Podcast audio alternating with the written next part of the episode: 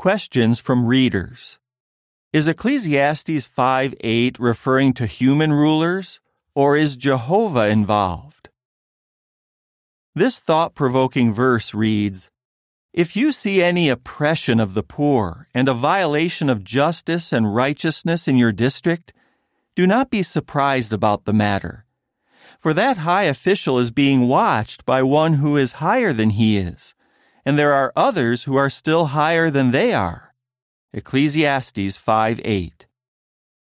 From a human standpoint, this statement well describes men with authority in government. Beyond that, though, it also conveys a truth about Jehovah, which should comfort and reassure us. Ecclesiastes 5 8 refers to a ruler who oppresses the poor and denies them justice.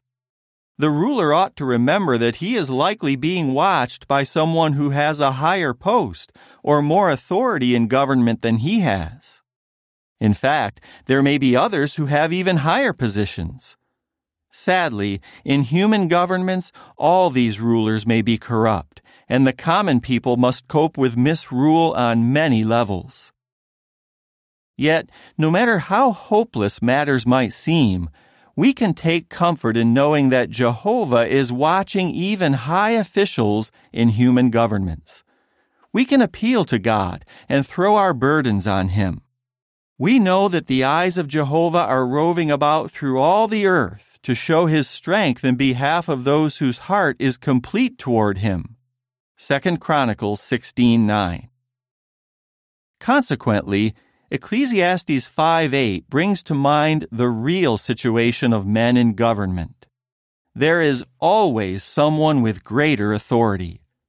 More important, the verse can help us reflect on the fact that Jehovah is the highest, yes, the supreme authority.